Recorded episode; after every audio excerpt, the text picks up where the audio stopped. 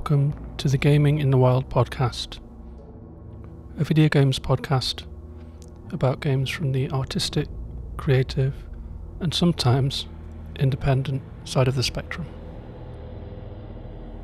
You might have noticed already that, um, compared to episode 0, which was about Kentucky Route Zero, and episode 1, which was about Horizon Zero Dawn, the music on this introduction is a lot more foreboding,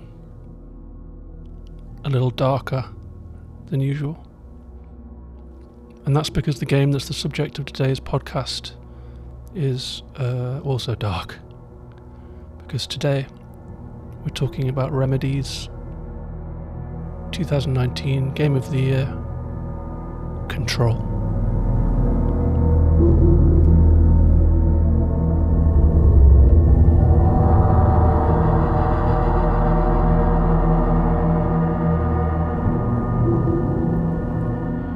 This is a game that I've been excited to play for a while. Um, I bought a PS4 partially because of this game. Actually, it's uh, it's not available on Switch where I normally play my games, or on uh, Steam for Mac. So I was so intrigued by this game, the premise, the look, the setting, the feel, um, that it inspired me to go out and get the, the PS4. I ended up playing some other games first but this is the one that I really um, got the got the console to play. So it was with a lot of anticipation that I finally started digging into it last week. The game begins when you, uh, Jesse Faden, walk into a nondescript seeming government office building called the Federal Bureau of Control. It looks like any um, US government building might look. There's a crest on the floor, um, a reception desk, wooden paneling, grey tiles, but it's pretty clear from the from the off that something is uh, something is weird, something is wrong, something's very strange about this building. There's no one at the reception desk. There's no security guard, there's an abandoned metal detector you can just walk through. So, right from the off, we have a sense of something eerie and that something un- uneasy in the air. And that's a feeling that persists and permeates this game from the very outset. I generally try and make this a spoiler free podcast um, because when I listen to podcasts, it's often when I just start a game and I want to hear some people talking about it, or if I'm thinking about buying a game. But it's hard to talk about Control in a completely spoiler free way. Um, so I'm going to talk a little bit about uh, the events that take place in the first couple of chapters of the game. And that's things that will happen in the first couple of hours that you play. Um, so if you want to go into the game completely blind and experience the story from the ground up, maybe in this particular podcast you might want to come back later. There are no huge spoilers here, but if you really want that element of total going in blind, um, then I am going to talk about the uh, the opening sequence of the game and a couple of the things that take place because they really affect the gameplay and they really form what the game is about. So that said, the first person that we meet in this building is called Artie. He's kind of a creepy old janitor with a, a blue bodysuit and a mop. And he talks to you in this kind of stilted, odd way. He seems to think that you're there for a job at assisting him, and he directs you to the director's office. But Artie is um, the janitor of a, a very strange building, and it seems it seems pretty clear from the outset that there's more to him than meets the eye. When we get to the director's office, having made our way there through a couple of banal corridors lined with framed pictures, ring binders, filing cabinets, office furniture that it's got a very grey kind of um, grainy, dull tone to the whole thing. That really is really striking in a way because so many games aim to be vivid and eye-catching. This one really damps everything down. It feels like um, the light is very diffused. You can almost smell the stale air in the building. But as we get to the director's office, the game takes a turn for the weird. We hear a gunshot, we walk in, and the director is dead. We pick up the weapon that he has used to kill himself. It's a very strange gun. And before we know it, in the first few minutes of the game, Jesse has been anointed by the disembodied voices of the board as the new director of the Federal Bureau of Control. So she's risen through the ranks from being mistaken for a, a janitor's assistant to somehow becoming the new head of the Bureau of Control.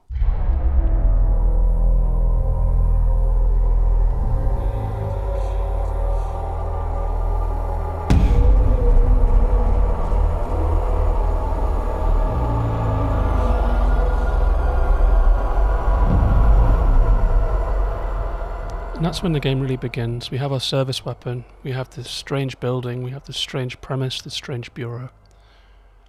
And uh, what what is going on is left um, very much hanging in the air throughout the opening sections of the game. We discover bits and pieces. As you walk around, you'll find on desks bits of information that you can pick up and read. You'll find tape recorders with um, statements given by employees and people that the Bureau is investigating and that sort of thing. And we'll find a lot of contextual material lying around.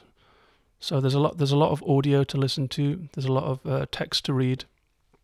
It's usually just like an A4 page. It's got some redacted bits on it, and they're they're all very uh, strange things that the bureau is looking into.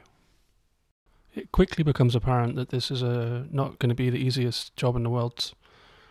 Um, the Bureau is housed in a building called the Oldest House, and it's a huge character in the game, you know, much in the same way as the landscape in Breath of the Wild or Horizon Zero Dawn.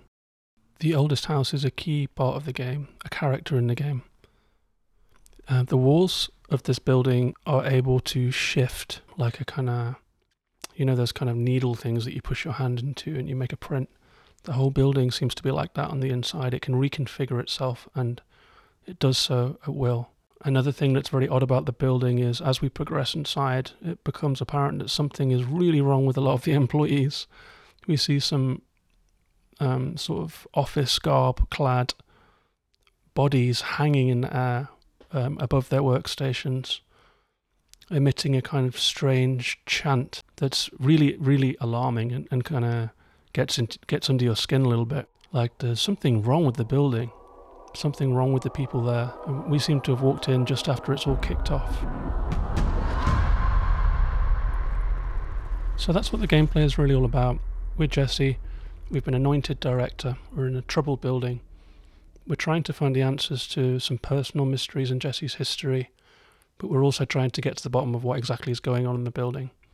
We uh, we walk around, we explore offices, we um, slight spoiler, we uh, encounter some survivors that are in the building. They are based in the boardroom in the executive branch, and we start working with them. They instantly recognize us as the new director um, to figure out what's going on. The infection that has taken over the building and the staff, um, Jesse christens the hiss, uh, partially because of the, the noise that it makes. It seems to have kind of toxified certain sections of the building. They hurt you if you walk in them. It's represented by red light as opposed to the um, the white strip lights that the rest of the building has. When you see red, you know that you're approaching a hiss infested area. The hiss has also overtaken the security forces of the the building and a lot of employees, and it's turned them into the enemies that you're going to be fighting throughout this game. You'll be fighting them with the service weapon. It's a, a kind of a reconfigurable um, gun that can be a single shot pistol, or as you upgrade it, it can become like a, a spread effect shotgun, or it can become a semi-automatic. And I those are the three that I've unlocked in my my, my playthrough. But I can tell that the uh, the gun's going to get a lot more interesting as it goes on. Um, you also have some abilities. Jesse is what the the bureau calls a para-utilitarian. She can use telekinesis to lift objects, to throw them, and as you progress, she'll learn more abilities. She can um, lift up chunks of floor to use as a shield. She can eventually uh, move around through the air. And these early battles that you get into are really unforgiving, actually. There is no um, difficulty setting in Control. It just, it is what it is. It's pretty punishing straight off the bat. Like, I died a lot in this um, opening segments. Every time you walk into a new room, there seems to be a new type of enemy. They power up pretty quickly. You go from a kind of a dopey security guard guy to what seems to be kind of an armed militia um, they all appear kind of weird and hazy, like there's like oil hanging in the air around them. This kind of iridescent light that surrounds them because they've been overtaken by the hiss. And you have to figure out ways to move through um, complex office rooms whilst taking cover, avoiding bullets, uh, finding a line of sight on the enemy to throw things at them. When your uh, telekinesis power runs down, you unload the pistol. By that time, your telekinesis is back, so you have to kind of cycle through your range of attacks, keep moving, stay very aware of your surroundings, and um, and try not to get riddled with bullets. Basically, um, you don't get any health packs that you can use on demand, but after a battle is done, or sometimes during, if you're desperate, you can run over to defeated enemies and um, you'll absorb these little points of light on the floor that will regenerate your health. But ideally, you're going to have to avoid damage um, as much as possible because Jesse can only get hit a couple times before she's done. And that leads me on to basically talking about the difficulty of control. It's hard, it's unforgiving. Every room seems to take you on in a different way. Um, I died on my first attempt in almost every room uh, because the, the variety and volume of enemies uh, grows quickly. And if you look online, there's plenty of people talking about on Reddit and uh, different forums and stuff about how initially difficult control is. Um, some advice that I got on Reddit was to pause the main story and to pursue some side missions. Um, Artie the janitor starts giving you little uh, basic quests to do, like um, garbage disposal and um, just general building stuff. He seems to think you're his assistant, um, and as he helped you get into the building, you're indebted to him somehow. And those quests are an easy way to start picking up ability points. They power up your launch ability to throw desks, throw boxes, pull bits out of walls, and one shot some of your opponents. Um, you can boost your maximum health. You can boost the uh, the time it takes for your gun um, and your abilities to recharge. And the game really doesn't um, hold your hand through any of this. If you try and follow the main narrative, it's going to kick your ass, basically. Um, so it's really important to take your time a little bit take a, a, little moment away from the main story, as compelling as it may be, and to go and just run around, uh, take out some enemies, maybe retread areas you've already beaten, and boost yourself up because the difficulty curve is nuts. And that's not to say that I don't like a, a challenge, you know, but um, Control is a frustrating game. I really enjoyed one section where you have to kind of run through a training course just shoot down a few targets to open doors. You have to do it in, in, I think, one minute to get to the end. It takes a few tries. You know, you have to learn the terrain to get through it quickly. And Jesse herself expresses frustration. On your first go, she's like, come on. And on your second go, she's like, oh, fuck you, automated tape voice. And on the third section, she's like, for God's sake. And it, it was uh, really enjoyable to have the character in the game vicariously express the frustration that you're feeling as a player. I kind of wish that she did it more. But I guess it's hard when she's been mown down by three like machine gun wielding goons for her to go fuck's sake as you you roll your eyes and drop your controller.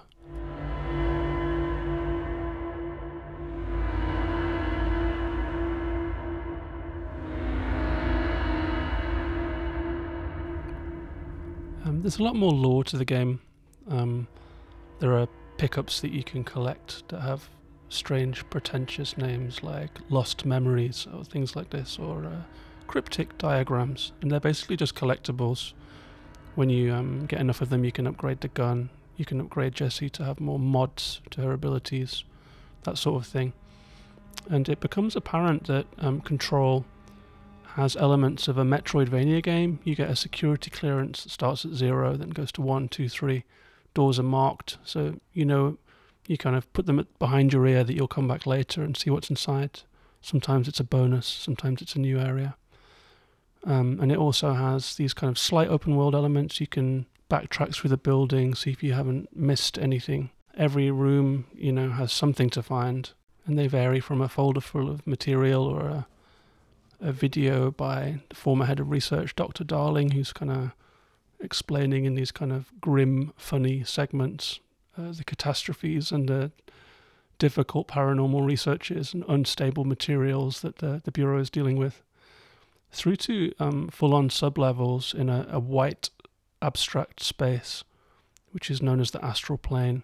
You'll sometimes enter these spaces. These are the little assault courses that you have to complete to get your new abilities.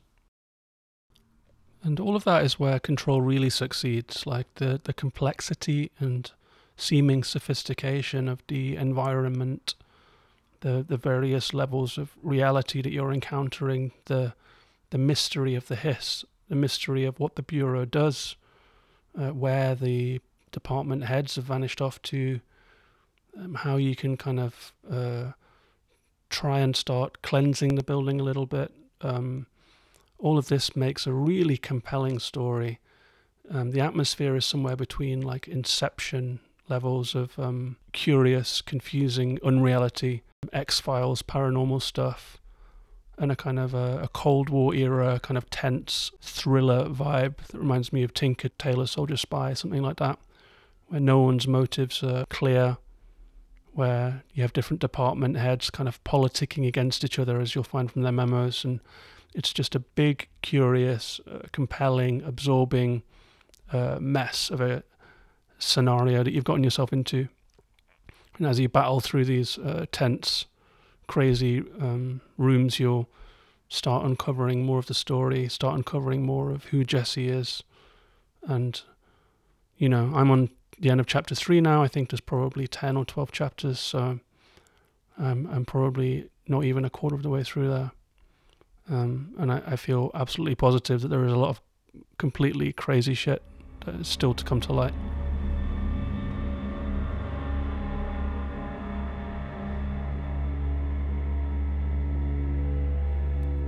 So that's Control. Um, it's it's a good time to talk about this game actually because it's on PS Now. So if you happen to be on a PS4 and subscribe to PS Now, which is kind of the PlayStation Network's um, Netflix for games, I paid I think fifty dollars for a year's subscription and downloaded a whole bunch of stuff: uh, Tomb Raider and uh, Wolfenstein and Abzu, all of these different games that I just kind of wanted to dip into without uh, shelling out the whole price for. I kind of really like that service, and Control is on there, I think, until August. So um, you should play it in the summer when the nights are light because it's spooky as hell. So I hope you've enjoyed listening and uh, picking up what, what Control is all about. Um, I'd be really interested to hear your thoughts if you've played it already or if you're thinking about playing it. Um, you can tweet at me at Gaming in the Wild um, I have an Instagram for games, which is at reviews switch, where I'll do like a tweet length reviews of Switch games. Um, it's a little underloved lately, seeing as I've been so PS4 heavy um, lately with my new console. Um, and thanks a lot for listening. I hope you enjoyed it. I'll have another show for you next week. I know this one didn't come out exactly a week from the other. Some of these games are taking me a while to get through, so I mean, I'm not sure. It might turn into a uh, bi monthly or every two weeks. But for now, I hope you enjoyed this episode. Thanks a lot for listening, and bye bye.